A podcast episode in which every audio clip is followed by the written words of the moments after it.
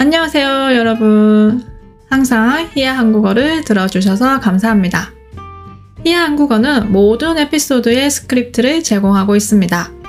일요일에는 줌 미팅도 하고 있습니다. 관심 있으시면 제 Patreon을 확인해 주세요. patreon.com 히야 Korean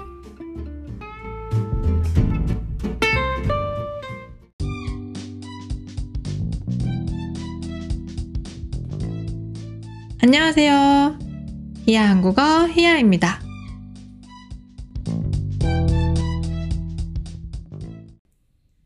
여러분, 지난 한 주도 잘 지내셨나요? 저는 이제 스페인에 온 지 두 달이 다 되어 가는데요. 오늘은 스페인에 살면서 제가 느낀 문화 충격까지는 아니고 한국과 다르다고 느낀 점에 대해 얘기해 볼까 합니다.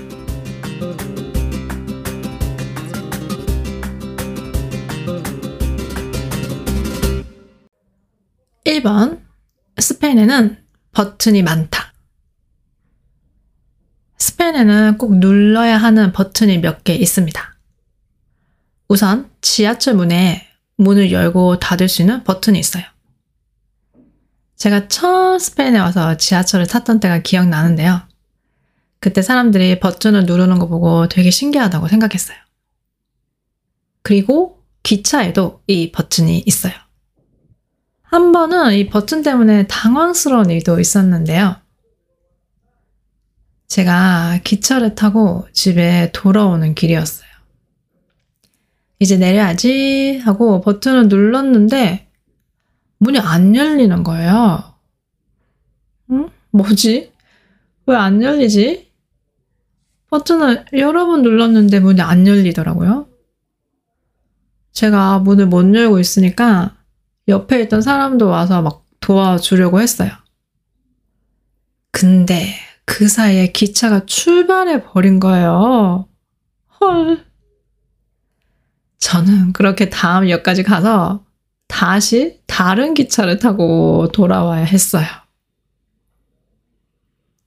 이렇게 지하철, 기차를 타고 내리려면 꼭 버튼을 눌러야 해요.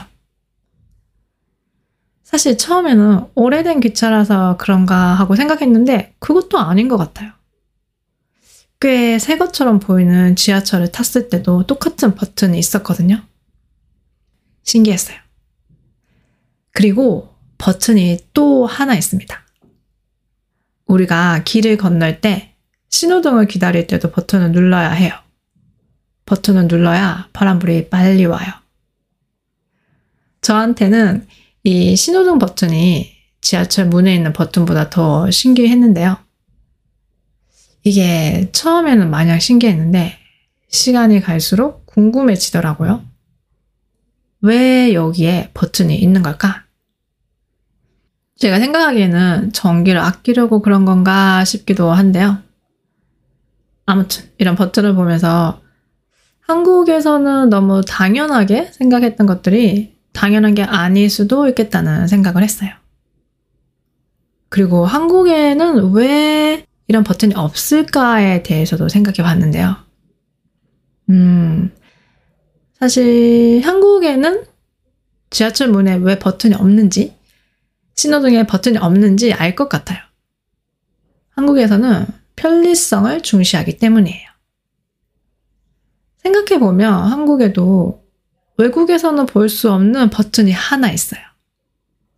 한국 식당에 가면 테이블마다 버튼이 있는데요. 띵동 버튼만 누르면 종업원이 옵니다. 이 버튼도 사실은 편리성 때문에 있는 거라고 볼 수 있겠죠. 여기요! 저기요! 이렇게 부르는 것보다는 그냥 버튼 하나만 누르는 게 더 편하니까요. 반면 스페인에서는 편리성보다는 합리성을 더 중시하는 것 같아요. 필요 없이 지하철 문이 열리고 닫히는 건 전기 낭비라고 보고 버튼을 설치해서 좀 더 합리적으로 이용하자는 생각이 아니었을까 싶어요. 편리성 대 합리성. 어떤 가치를 더 중시하느냐에 따라 생활 방식이 바뀌는 것 같습니다. 2번. 스페인 사람은 느긋하다. 한국 사람은 이런 말을 참 자주 해요. 빨리빨리. 뭐든지 빨리빨리 하는 게 익숙한 한국 사람들입니다. 이렇게 뭐든지 빨리빨리 해야 하는 사람들을 성격이 급하다고 해요. 그 반대의 사람은 성격이 느긋하다고 해요. 서두를 필요 없어요. 천천히 하세요. 이런 사람들이죠. 스페인 사람들은 느긋합니다. 사실 느긋하다는 건 스페인뿐만 아니라 한국 사람들이 유럽 사람을 볼 때 느긋하다고 많이 느끼는데요. 유럽 여행을 갔다 온 한국 사람들이 이런 말을 해요. 나는 유럽의 느긋함이 좋더라. 저는 가끔 스페인 사람들이 아, 진짜 느긋하구나 하고 느낄 때가 있는데 길을 건널 때 보면 그게 좀 느껴져요. 예를 들어서 여러분이 길을 건널 때 요즘 신호등에는 숫자가 나오잖아요? 파란불이 얼마나 남았다는 숫자가 나오는데 한국에서는 파란불이 5초 정도 남았다면 분명히, 분명히 뛰는 사람이 있어요. 5초밖에 안 남았지만 나는 길을 건널 수 있다. 건널 것이다. 저도 그렇고요. 근데 여기에서는 아무도 뛰는 사람이 없어요. 음, 저는 5초 남았다는 그 숫자를 보면 본능적으로 뛰어야 할 것 같은데, 그래서 뛰거든요? 근데 여기에서는 뛰는 사람은 저밖에 없어요. 이렇게 길을 건널 때도 문화 차이를 느낍니다. 저는 유럽인들의 느긋함을 배우고 싶어요. 그래, 맞아. 급할 게 뭐 있어. 천천히 하면 되지. 하지만 솔직히 말하면 이런 느긋함 때문에 한국인의 입장에서는 좀 답답할 때도 있어요. 특히 식당에서 유럽에서는 식당에서 종업원을 부를 때 한국에서 하는 것처럼 여기요!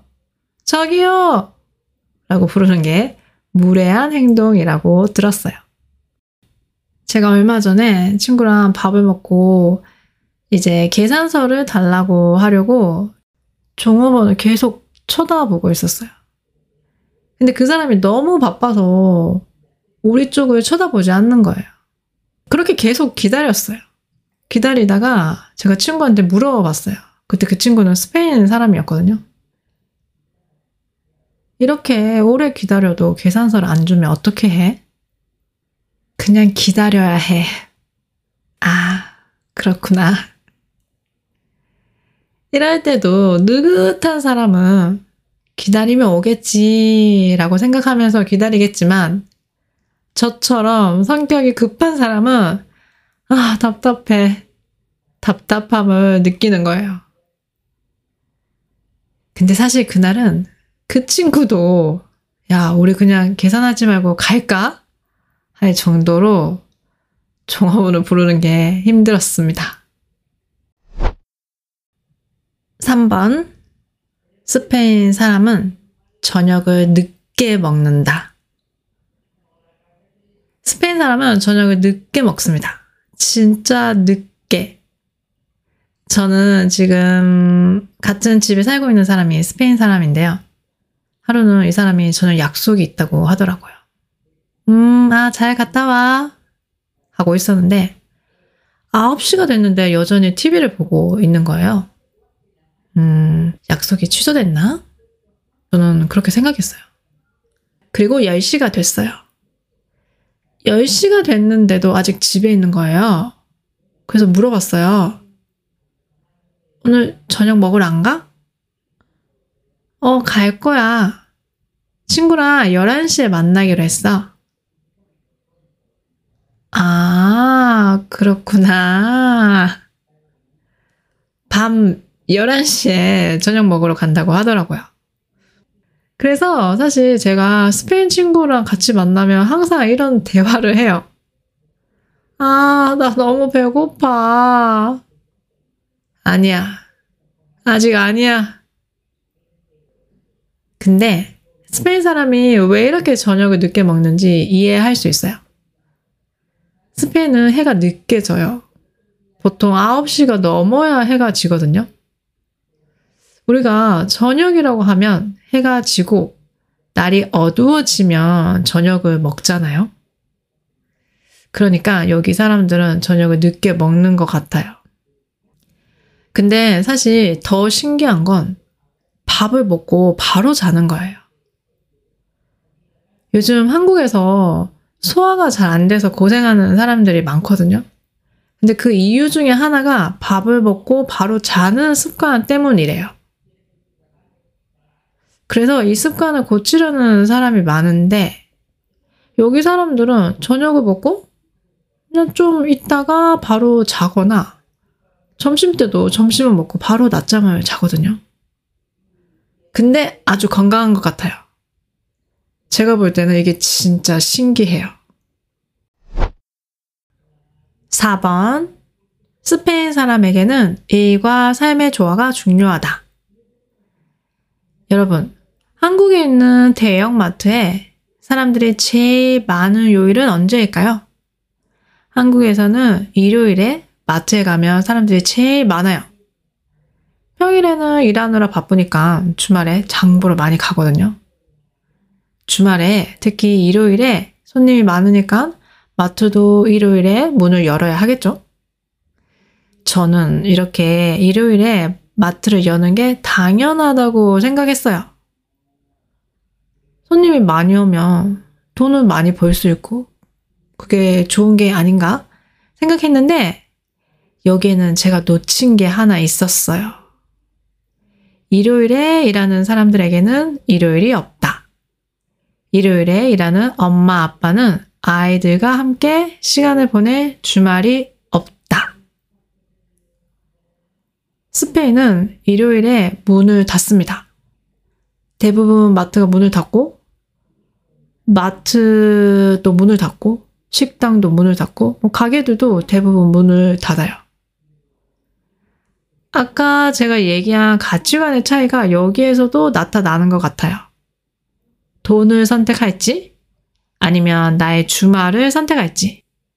한국도 대형 마트가 쉬는 날이 있어요. 마트에 따라 다르긴 한데 보통 한 달에 두 번은 문을 닫아요. 어떤 마트는 일요일에 쉬기도 하고 또 다른 마트는 수요일이나 다른 요일에 쉬기도 하는데요. 그래도 아직까지 일과 삶의 조화를 이루기에는 많이 부족한 것 같습니다.